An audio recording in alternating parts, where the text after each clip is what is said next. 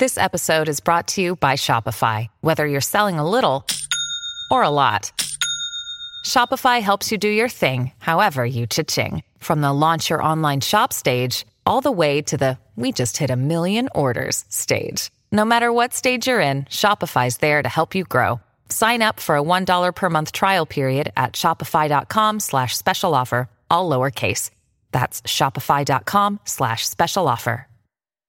Tyler in South Dakota is on the line, who's got some unwanted visitors in the yard. Moles, have you bitten it more than once in the yard due to their little hole digging?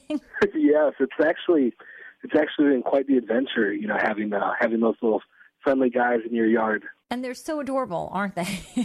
yeah, they are. They're they're wonderful. So we have uh, we've been having this problem with moles, and uh, I think this I think what this animal is called is called a vole, V O L E. Vole, yeah, very similar to a mole. It's like a mole slash hamster. The reason they're there, Tyler, is they're looking for food, and specifically they're looking for grubs. Oh, that was I was going to ask you about that because my backyard has been hit by these dry patches, which I just found that I think are grubs. Yeah, it all is making sense now, right? Because the grubs Yeah. are in your lawn, they're killing your lawn. The moles are probably saving part of your grass because they're eating the grubs.